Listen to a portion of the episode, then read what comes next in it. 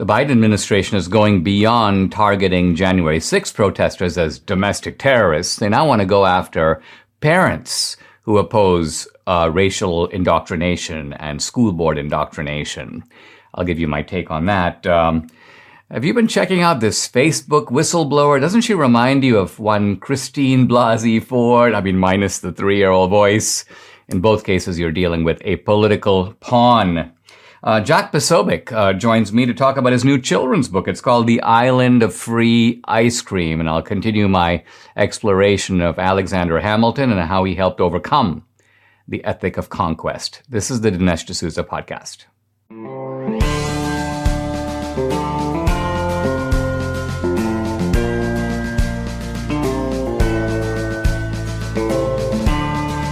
America needs this voice.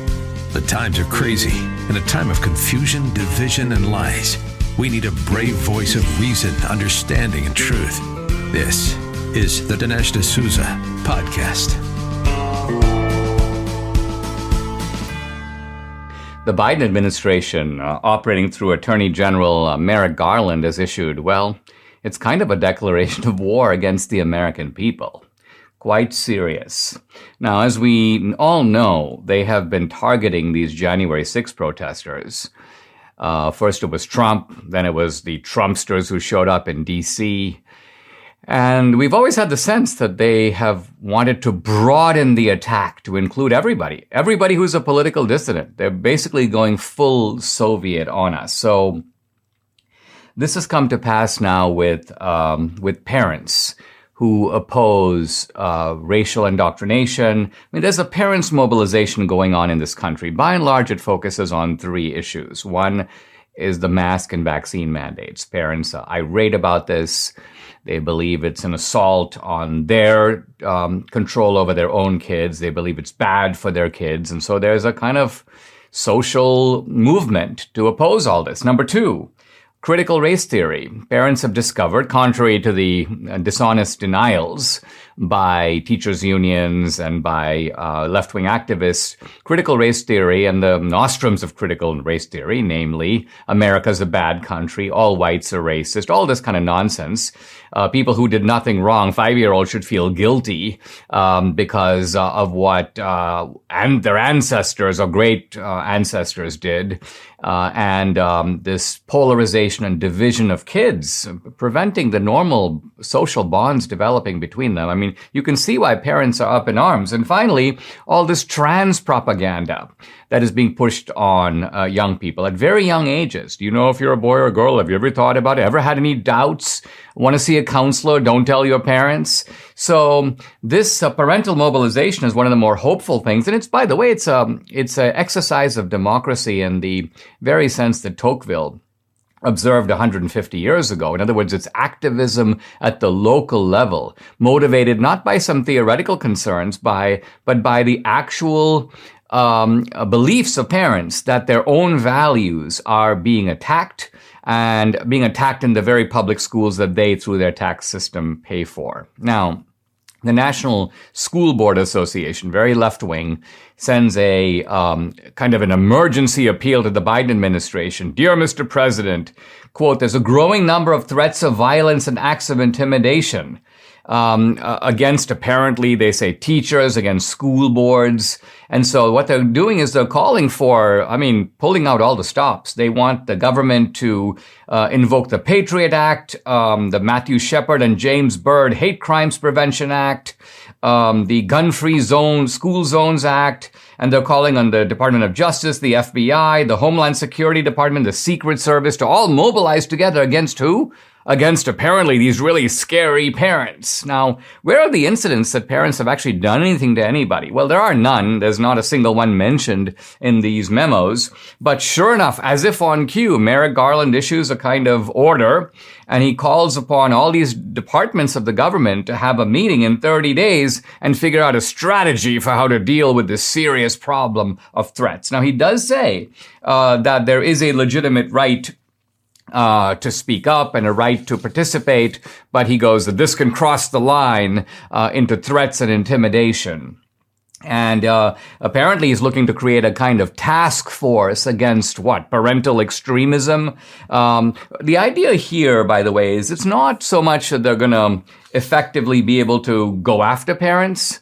But what they want is to scare them. What they want is to deter them. They're basically saying, hey, listen, you saw what happened to those January 6 guys. They too thought they were just exercising their voice. They too thought that they were merely uh, standing up for what they believed in, but there can be consequences. Don't cross a line. And so um, Josh Hawley here raises a good point. He goes, you know, is there any instance in American history where the essentially the martial power of the U.S. government through all these police was summoned up to deal with school board meetings getting quote out of hand? He goes, this is really an unprecedented uh, escalation. Essentially, what the Biden administration is doing is they're classifying noisily expressed dissent as a um, disinformation and B, domestic terrorism. They want they they want a society in which there is no such dissent, or at least no such effective dissent.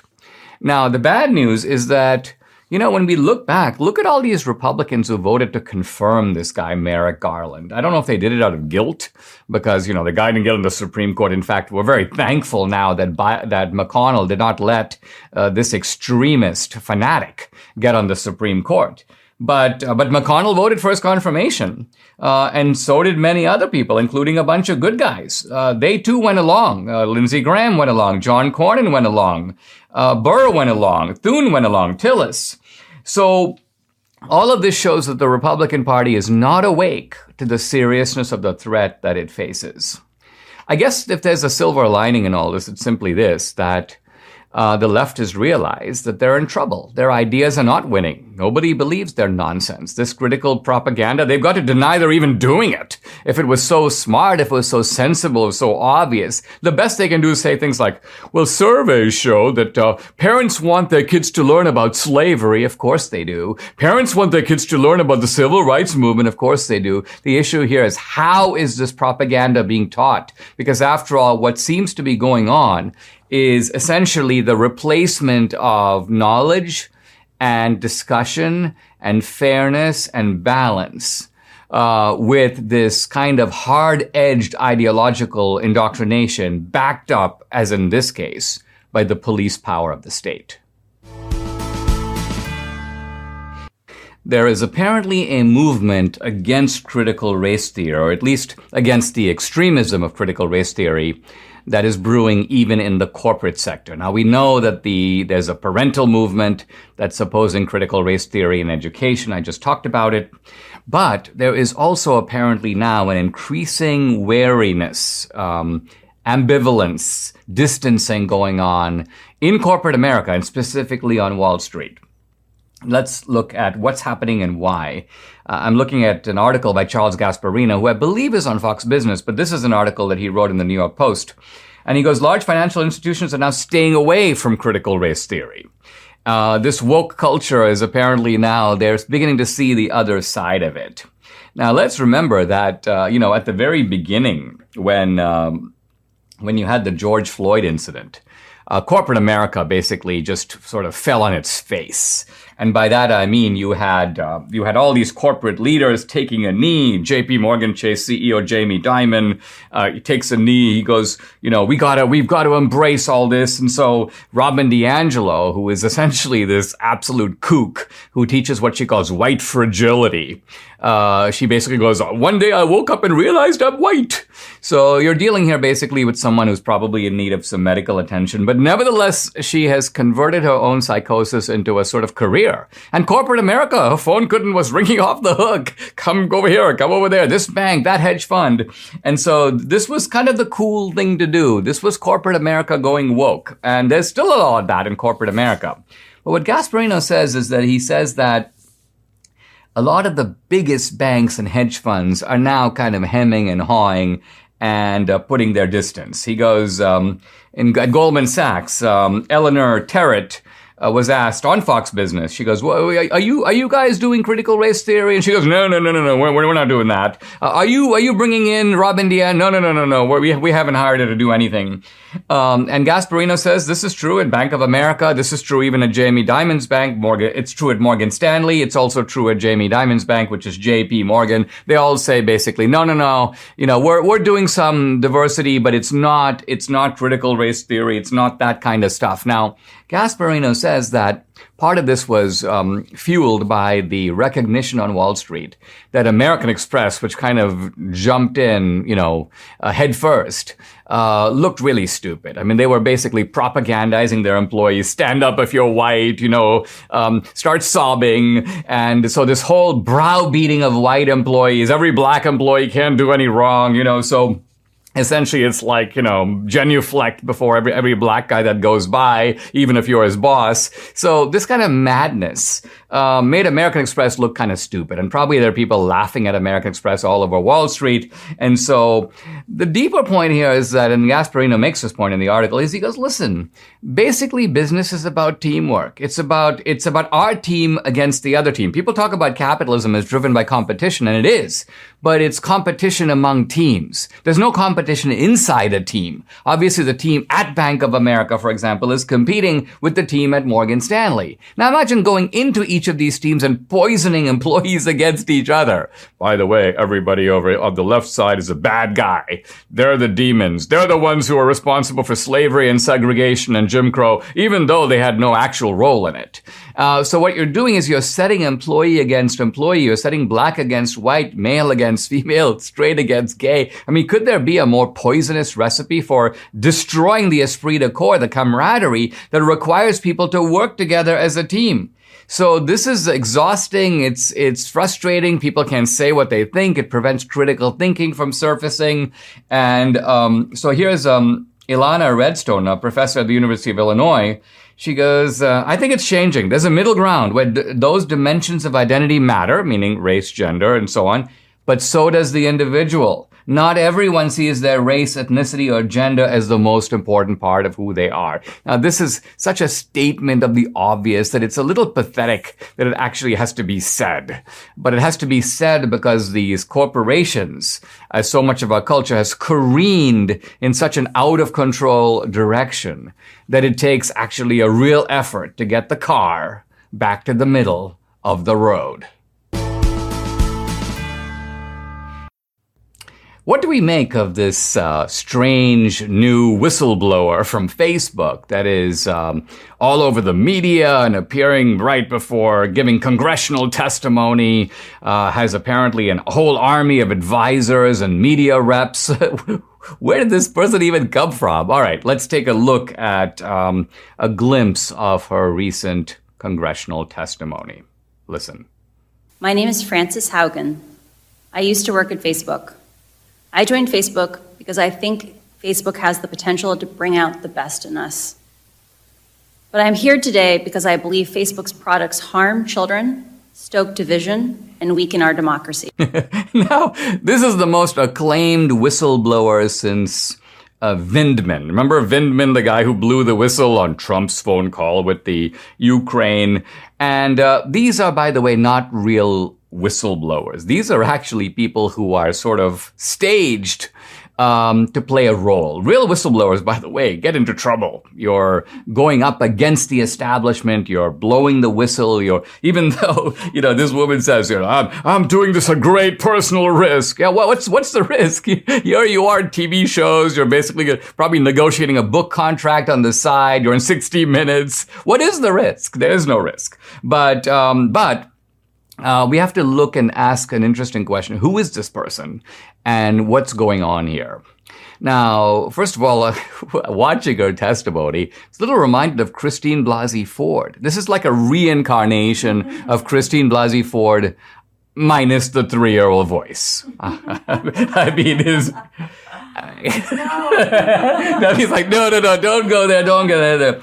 Just when I least no. expected it, Brett Kavanaugh jumped on me and I said, get away from me, you pedophile. I realize it's a flawed routine, honey, because obviously no three-year-old would know what a pedophile even is. But anyway, let's turn to, let's turn to this woman named Hogan or Hogan, uh, because she's a whistleblower blowing the whistle on exactly what? Well, it turns out nothing. She says things like, Instagram is really not good for the psyche of young girls. Really? Hello? We've been hearing about this for years. There's a whole psychological literature on it. Um, apparently the only news is that Facebook did a survey of teen yo- users to ask them how their actions on Facebook were having an impact on their mental health. And one in five respondents said it made them feel worse about themselves. So, big deal. I mean, this, I'm not denying that there's a problem here, but it's kind of the same problem that young people have long had with a culture that uh, puts up role models, the kind of, um, the kind of um, cool girls in school uh, that demoralizes girls who are not so cool. I mean, this is a problem in our society, but there's nothing new here. That's the point. Uh, Countries like China and Iran are able to use Facebook as weapons of propaganda and to gain information about the U.S. Really, this is news. You're you're here to testify. We we need you to come forward from Facebook to tell us this. There's nothing here. Really, what's interesting is what this Hogan woman or Hogan did not say. Did she say something like, you know, it's really distressing that we suppressed the Hunter Biden story? No, no mention of that. In fact, Turns out she was part of the team that censored Hunter Biden. She was part of the committee on Facebook that is, was in charge of kind of supervising this misinformation. And the more you listen to her, the more you realize that her goal is more suppression of information. Essentially, her messages were not censoring conservatives enough. And now you come to the key for why she's such a heroine. She's such a heroine to the left because there is a resentment in mainstream media and among the government, the deep state, over the fact that it's Facebook that gets to do the censoring. They're not against the censoring. It's kind of like you might think, where's the problem? Facebook is doing your work for you. They're throwing all these people off. They're practicing censorship.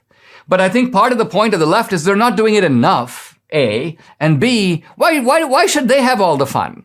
Why should they do the censorship when we could be the ones doing it? You know, they get to pull out the white out, white out this guy, white out that guy. I mean, it must be so cool. So all these media guys go, well, listen, I mean, that's just a, that's a privilege that the government is giving Facebook. Why don't we have a digital oversight board in which we can sit around the table and go, knock that guy off, knock that guy off. So what you have here is, uh, and, and, you know, Glenn Greenwald makes a pretty good point. He goes, the only thing scarier than having huge private monopolies like Facebook and Google and Twitter decide this guy is in, that guy is out, essentially censoring legitimate debate. The only thing scarier than that is turning over that prerogative to one of the two political parties and, and allowing them to use it as a censorship weapon against the other political party. I mean, that's basically not only just the end of democracy, it's the end of civil liberty. And, and so we are, we are reaching a point in which it is no longer out of the question to compare what's happening in America to what has been happening historically in authoritarian and perhaps even totalitarian regimes. I'm not saying we're there, but what I am saying is we're moving in that direction. We all know that there's a great deal of just outright dishonesty and lying in the media. We also know that the Washington Post is actually, along with the New York Times, two of the worst, um, if most influential, uh, offenders. Uh, but I think what is a little shocking as we look at case after case is how newspapers like the Washington Post don't even know what's going on in Washington. They're unable to, you think the Washington Post, this is a newspaper in the nation's capital. If anything, they'll be able to get things like what legislation says right. Uh, if anything, they'll be able to read a Supreme Court decision and go, this is what it says, this is what it doesn't say. We don't like this, but nevertheless, this is what it is. But what you find now is that you can't even count on the Washington Post to do that. And a case in point is a recent Supreme Court decision, which affirmed a decision of the DC Court of Appeals, uh, basically about a lawsuit to give people in Washington, DC, this is uh, in the nation's capital, um, a, a role, a vote in the country's national legislature. So, in other words, the idea here is to give DC representation uh, in Congress. Um, and a whole bunch of law professors signed on to this lawsuit. And the court was pretty much savage about it. I mean, first of all, the DC Court of Appeals just went boom and said, this is a non starter. Um, I'm quoting them. In fact, they say, listen, this is at odds with the entire language and history of the Constitution. The Constitution very specifically says that representation, representation is extended to, quote, the people of the several states. And the people of the several states, it's very clear, in contrast to uh, the people in DC. In other words, the people in the nation's capital. Now, the Washington Post reports this, and they basically minimize the ruling. They say, quote, first of all, uh, the ruling um, does little to um, has little bearing on the fight for DC statehood. Now, DC statehood is a is a different issue, so I want to set it aside for a minute here. But they say it does not preclude Congress from passing a law that would grant the district a vote in the national legislature. Now, this is flatly wrong because what the Post does is it relies on a couple of activists to make the point. Here's one of them, by the way, a guy named Walter Smith, head of the DC Appleseed Center for Law and Justice. And the guy goes, uh, this is the post writing. Smith was heartened, however, that the ruling the Supreme Court affirmed mentioned that Congress could legally grant voting rights to DC, even though it's not constitutionally required to. So the idea here is this guy saying, oh yeah, you know, Congress is not forced to give the people in DC voting rights, but they can. They can do it. Now, nothing could be more alien to what the Supreme Court and affirming the district court said. The Supreme Court basically said, no, this is a dead end. This is not happening. So the question now becomes, it's not a matter of whether Congress can do it. The Supreme Court is saying Congress cannot do it. Why? Because even Congress is under the superior authority of the Constitution, and the Constitution could not be more clear on the matter. Now, writing about this, Jonathan Turley, who's an expert on all this, um, um, raises the point, why is the Post, which probably knows better. It's not that those guys haven't gone to college. It's not that they can't read. They can read, but what are they doing? And, and why is what they're doing so destructive? Well, Turley makes a good point. He goes, what's going on here is that you have these increasingly one-sided media accounts that look at a carefully reasoned court decision, anchored in precedent, anchored in the language and history of the Constitution, and they make it sound like, they make it sound like no, the court didn't decide what it would in fact decide. No, the court doesn't have any authority to do this. So by misrepresenting what the court is doing, they fuel the anger of people who begin to think, wait a minute, there's nothing in the Constitution that prohibits this. The court is simply acting in a nakedly partisan manner. So what happens is that although the court is trying to make a principled argument, it gets blamed for making a kind of nakedly partisan decision because the Washington Post doesn't explain the legitimate legal and constitutional rationale for what the court is doing. So this is a campaign, Turley implies, and I agree, to poison activism, poison people against the court uh, and, and try to bolster efforts uh, to remake, uh, to pack, to stack, in a sense, to destroy the independence of the judiciary. I really feel sorry for this guy, Matthew Mazzocco. Who's Matthew Mazzocco? One of the January 6 defendants. And this poor guy just got 45 days in jail uh, for doing basically nothing. In fact, we know that he was doing basically nothing because even the U.S. government, the Biden administration, the DOJ, didn't want him to have jail time. Uh, they basically proposed that he have two months of home confinement. That's it. But the judge, and here I'm getting to my theme for this segment, the vindictive judge. Now, who's the vindictive judge? Well, her name is Tanya Chutkan, Obama appointee. No surprise. And, um, and this is a woman who's angry, not at Matthew Mazzocco, because Matthew Mazzocco, as I said, did pretty much nothing. He pleaded guilty to a single misdemeanor charge of demonstrating in the Capitol. How long was he in the Capitol? 12 minutes. What did he do? He, quote, posted a selfie on Facebook. He did nothing else. He didn't harm anybody. In fact, he's very contrite for what he did. He says it's ruined his life. And, but the judge is mad, but not at him. So who is Judge Tanya Chutkan mad at? She's actually mad at another judge.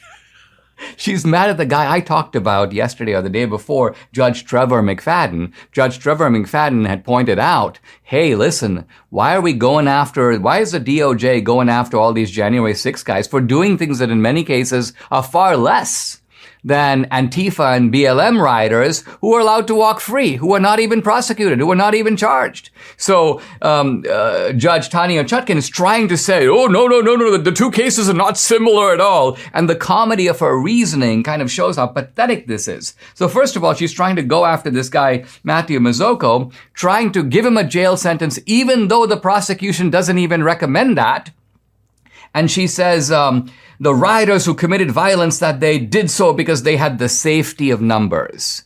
Now think about how diabolical her reasoning is. She's blaming Matthew Mazzocco for just being there. She's saying because he was there and there were a lot of people there, that gave the other people uh, the sense that they could push and shove and riot. Um, so this guy is basically being blamed for his presence and adding to the numbers that cause other people to do bad things. I mean, what happened to the idea of individual justice, of being given our just desserts for what we ourselves did and not what some other people did in a different context? Now, in order to sort of whip up the frenzy of the whole situation, she talks about, and this is my favorite phrase, a Capitol siege. Now, a siege. Now, I'm thinking back. I mean, I'm a student of history. You know, the Spartans, for example, lay siege for, I think, several months to the island of Melos and eventually killed all the adult males and took the women and, and children as captives. A siege, but w- January 6th, I mean, how long was the siege? 15 minutes? 30 minutes? What kind of a siege is it when everyone then pretty much goes home? So this, this language, this martial language of warfare is being summoned knowingly um, by judges like this uh, Tanya Chutkan. people who, I mean, she's not really, if you think about it, a judge. She's basically a kind of a thug with robes. I mean, she's basically somebody who is has the power to lock this guy up, and so she's going to do it, even though, in a sense, if you listen to her own reasoning, she admits the guy doesn't deserve it. She admits that he is that is this is not proportionate to what he did. But she's doing it because she's very angry at her fellow judge Trevor McFadden, who doesn't see January 6th the way she does. Well, what do you know, guys? Uh, Jack Posobiec, um, who is a former intelligence officer, journalist, he's a senior editor of Human Events, he's all over social media, has now come out with a children's book. It's called The Island of Free Ice Cream. And I've really actually been enjoying it. It's very lavishly illustrated. I mean, take a kind of take a look at the quality of the art. Um, Jack, welcome to the podcast. Thanks for joining me. Uh, let me start by asking you. I mean, this uh, this book um, you were telling me just a moment ago is part of a series of books uh, aimed at young people. Who's doing it, and what's the sort of series about? Yeah, let me give you the the genesis of it, and and of course, thank you so much, and God bless for having me on the uh, on the show. Um, as, as everybody knows, uh, yeah, huge huge fan for forever. You know, actually, when I was living in China, uh, I used to have my parents get your books when they would come out, and then ship them over to me because they weren't allowed to actually be uh, be put out in China. So I remember, um, I think I was there when you did the uh, "What's So Great About Christianity" and a couple of the other ones you know, a long time ago. Um, but just just loved them. So we were smuggling them through the uh, the uh, the red wall. Uh, How into, cool! Into wow. Yeah. So so yeah yeah yeah. Just just it's cool. Sorry, just being fanboy a little bit there. And no, but so. Uh, with the genesis of this, when people reach out to me and the group that's behind it, they're out of Houston, Texas, so you know they're good, and it's they're called Brave Books, and that's the only place you can get this series, and it is a series, BraveBooks.us. What they're doing is, it's like every time you here's the situation. Every time you go into a barnes and noble or a books a million any one of these mainstream booksellers you always see that table. They hit you with it when you first walk in. You know exactly what table i'm talking about with the children's books. And every single one of the authors is either an obama a clinton a harris and now a biden right and they're all aimed at children. And say, why, why do I have to walk by this table every single time I come in? And now that I've got I've got a three year old, I've got a ten month old, you know, I start thinking about this a little bit more. And I say, wait a minute, if these are the only uh, things that are out there and they're being promoted so heavily for children, then at some point, you know, maybe he's going to be with a friend and they have something, whatever it is. uh, that's going to seep in. He's going to be confronted with that. And so when I looked at conservatives and and the way Brave Books also, and they agreed with this, they said, you know, conservatives have just kind of ceded this space and said, look, you know, we're gonna just pass it off and hey, we've got jobs, we've got things to do. We don't need to worry about that. It's just kid stuff, whatever. And there was this idea that you know, even if you were indoctrinated and inculcated in this indoctrination of the left all the way through your schooling and then your college, that the campus crazy would at least go away when you entered the, the real world and you entered the workforce and you were, you know, gobsmacked by reality, mugged by reality, to use the uh, the Buckleyan line, right?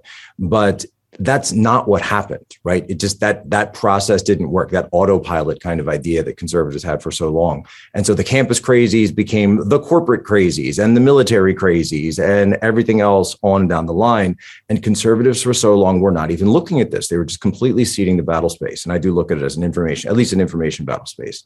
Uh, again navy officer right? So they came and they said, look, we just want to focus on not even beating people over the head with these preachy issues. And you just showed the art, and I appreciate it because I like the art. I think the art is great. I said to them, look, I don't want to be doing something where it's like Jack Posobiec walks on and says, well, kids, today we're going to talk about communism. Uh, isn't that going to be great? They said, no, no, no, no. Real story, real characters. You know, there's this, there's, there's a fox named Asher and he's selling ice cream in his little village. And then a group of wolves come up and they say, don't, don't buy ice cream from that guy. That, that, guy's charging you an arm and a leg. Well, we'll give it to you for free. In fact, we've got a whole island of free ice cream if you guys want to just come to our island. And then, of course, you, you can see where it goes from there. They get to the island and there is free ice cream, but of course, it's not for you. It's just for the wolves. And then you're just working for the wolves and you might make a little gruel or something. And then the island has sort of a, you know, like a like a like a Berlin Wall around it. So it's sort of East Germany meets Cuba meets communist well, I mean, China. Sort of uh, yeah, I mean, what I like about it, Jack, is it's your you're sort of taking the traditional fairy tale in which you have villains, bad guys, right? right? And in, except in this case, it's sort of the socialist. And, and you point out that the socialist is a bad guy, not just because his idealism goes wrong, because there are many conservatives, socialism doesn't work because in the end, you know, it doesn't, it doesn't know how to transmit information or blah, blah, blah. But you're saying, no, you've got some very cunning characters, these wolves. They actually want to have all the benefits for themselves. They want to create a two-tier society society with the wolves on right. the top. So in a sense, you're doing a, a, version of Animal Farm, I would say. A little bit, yeah. Yeah, but you're doing it in, a, in with it with an original twist, um, and you're teaching a really important lesson. And also, what I like about it is there's just a single lesson in the book. You're not trying to you're not trying to give them the wealth of nations, and no, you know no. you're, you're you're trying to take one point and you drive it home but you do it in a kind of a mischievously cunning way. Yeah, the idea is, you know, kind of the it's the Milton Friedman line, but for kids, right? There's no such thing as free ice cream, right? So yeah, there's no such thing as free ice cream, and just to say that to kids. To, and then there's there's a little section in the back where it's a Q&A and they sort of have like I have some quotes that I wrote out for it but then it's also a way because we're working actually with with educators we're working with homeschool networks to actually get this uh, as part of the curriculum in various states to get it approved. Uh, we're working with Christian networks as well, uh, homeschool pods. Like I'm, I'm Catholic at, in our home parish, we do the homeschool pod. So to be actually be able to introduce these, and when I say it's a series, so mine, you know, of course, is communism. And they said, because you know, they came to me and they said, well, Jack, what's something you don't like? And I said, communism, right? So, you know, I'm Polish, my wife's from the uh, Soviet Union. So, yeah, of course, that's top of my head he asked me about something but we also have one that's uh, the first one that actually came out was on uh, it's on gender studies and uh, that one i think it has a better title. It's called elephants aren't birds. You can see where that goes with that. And then the second one is little lives matter. That's going to be all about uh, pro-life issues. And then dan crenshaw has one coming out later this month and that's all about cancel culture. And what's great is that within the stories there's sort of a shared marvel universe kind of thing where maybe the villains kind of work together. You might see a villain from one shows up in another, or one of the heroes from one will show up in another to aid, you know, something. There's a little bit in there. There's actually an elephant that shows up to help the fox in my book, but that elephant is the main character of book one. So you see, and then for kids, so yeah, there's a there's like a map that you can actually get that lays out the whole. I mean, it's it's really well thought out in terms of the world building. You know, it's kind of like uh, the Chronicles of Narnia or Lord of the Rings. Where oh, you have the map. Yeah, I have your map. It's awesome. You have I'm, the map. Oh, yeah, I got I'm gonna, the map. I'm, gonna, I'm gonna sort of unfurl the, the map a little Excellent. bit here because it's uh, you know it's it, you know it's it's doing it in a small scale what Tolkien did uh, is it creates a little world, and that's what you're talking right. about—a world that kids can live in. The other thing I like is that at the end of the book, you talk about you know games that kids can play off of the themes in the book, and it's you know I remember when I you mentioned what's so great about Christianity. When I wrote that book, the publisher goes, did you do a study guide? And I was like, are you kidding? Study guide? And they're like, no, people who read a book in Bible study, they like to have a study guide with a bunch yep, of questions. Exactly. And so, so it looks like what's nice is you and the publishers of this book, uh, have thought about this and, and have developed a whole schema, an educational schema for young people. So Jack, congratulations. It's really awesome. The book is called look, The Island look. of Free Ice Cream. And just before we get started, I got I got to do this. I got to put you on the spot. We, I, I think that you should join. I think that you should do one of the books. I think you've you've got definitely got a kid's book in you. I, I can see it. I can see it. What would you what would you want your topic to be? What do you think? Well, my wife says here I'm a former kindergarten teacher, Debbie, so I think she likes the idea, and maybe maybe with her help, I could actually pull it off. So, well, I, I was able to do it because I'm actually a former child myself, so I was able to figure out what you know what kids might be. well, let me leave you with the. I, I, will just ask you to have your people contact my people so the negotiations right. can resume. Jack, thanks for coming on. It's a real pleasure. Great to have you. Thanks so much. God bless, guys. Bye. I'm continuing my discussion of Alexander Hamilton and the way in which he helped America, which was largely a rural agricultural society, to become an urban, city driven, commercial, capitalistic society and I'm suggesting that this is not just a kind of natural transition that occurs through history. It's actually an achievement. It's something that was brought about. Now, not single-handedly by Hamilton, but he was a key architect in helping to bring it about. Now, wealth in ancient times uh, was, um, as I've said before, uh, rooted in conquest rooted in taking other people's stuff. There's a famous story, I believe that Augustine talks about this in his City of God, of Alexander the Great, who heard about a pirate who was essentially on the high seas raiding ships, uh, confiscating people's property. And Alexander the Great calls the pirate and basically goes, Hey, what's, what's your idea?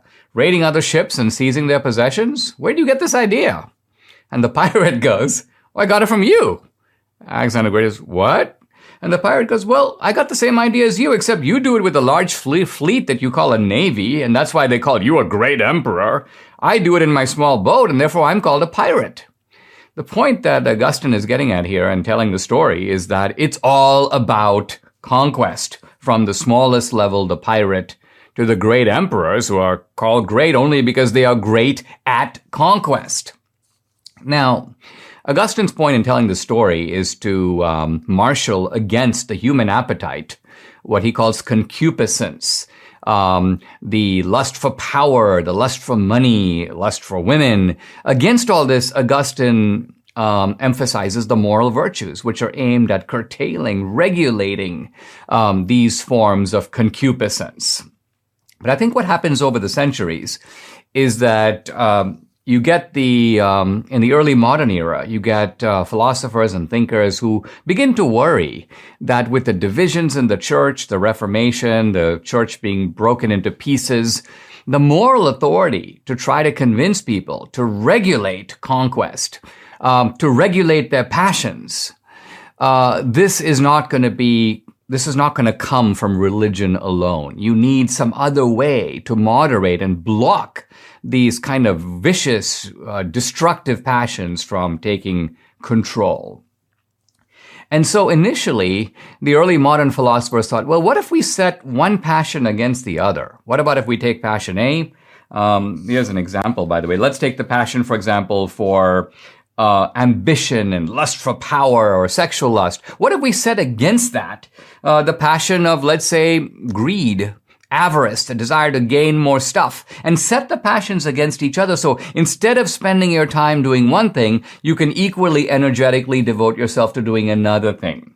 David Hume, the philosopher, was kind of a champion of this, and so was Machiavelli. Now, Machiavelli thought of these passions kind of in terms of, of, of politics. Um, he would thought about, for example, when you have a king who's doing some bad thing over here, maybe you can convince him to do some bad things over here and that would take his attention away from this bad thing that he's doing. So one passion set against the other. But, um, and Alexander Hamilton, by the way, was very familiar with this world of conquest. Here's a guy, by the way, who had a very low view of human nature. He was raised in the West Indies. That's, that's where his family came from. And the West Indies was defined by slavery. And slavery is the ultimate form of conquest because in slavery, you not only steal another man's labor, you basically steal his whole life. So, uh, so Hamilton understood this. Here, by the way, is a short clip from my PragerU video on Hamilton, just giving you a glimpse of some of the territory that I'm covering. Listen. Alexander Hamilton, the first treasurer of the United States, had the answer. Under his brilliant stewardship, the new nation developed a new concept of wealth creation, capitalism based on innovation, invention, and enterprise. And it would be available to every citizen from any background with the willingness to work for it. Now, all of this sounds uh, very familiar to us, the idea of innovation and hard work and, and wealth creation. But uh, I'm trying to set the ground for it. I'm kind of almost preparing the ground for Hamilton himself by showing that the early modern philosophers took this idea of destructive passions and they came up with an ingenious way to combat them. Uh, they decided to fight the passions with what can be called the interests the interest. There's a book by um, the political scientist Albert Hirschman. It's called The Passions and the Interests. And Hirschman's point uh, is that while passion is periodic, it's episodic, it's violent, it's often destructive, interest, think of interest, is stable, it's rational, it's calculating. And um, Adam Smith has a uh, an important line in The Wealth of Nations where Adam Smith basically talks about the fact that um, our self interest, he says, this idea of benefiting yourself, he says, this feeling comes to you from the womb and never leaves you till the grave. And so the early modern thinkers, Adam Smith being the leading one, said, what if we in, try to focus men's attention not so much on conquest, on seizure, on these violent passions? What if we focus men's interest on things like having a bigger kitchen, or having a nice backyard, or building up your savings for retirement, or providing for your family so they can be okay even after you're gone. In other words, the idea is instead of engaging in these socially destructive passions, focus men's attention on something that is slow, rational, accumulating.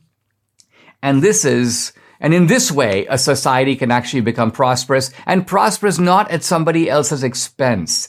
That's the point of my analogy to the marbles. Wealth creation allows you to generate more marbles without taking other people's marbles. The, um, the gospel of this way of thinking, setting the interests against the passions, comes from the philosopher Montesquieu in a line that Albert Hirschman quotes, but which I think sums up the whole argument, and I want to quote it now. Montesquieu says, and um, he says, it is fortunate for men to be in a situation which, though their passions may prompt them to be wicked, they have nevertheless an interest in not being so. So there you have it. Um, passions are the animating force behind conquest, interest, which is the idea of building up your possessions, building up your belongings interest is the driving force of capitalism. I think Alexander Hamilton understood that if you can substitute for destructive passions, the passion of the slave owner, the interest of the trader, the inventor, the patent holder, the merchant, you could create a society that went beyond slavery, that got rid of slavery and replaced the idea of stealing another man's labor with the idea of paying him for it making new things and creating not just a prosperous life, but a prosperous society. Subscribe to the Dinesh D'Souza podcast on Apple, Google, and Spotify, or watch on Rumble, YouTube, and salemnow.com.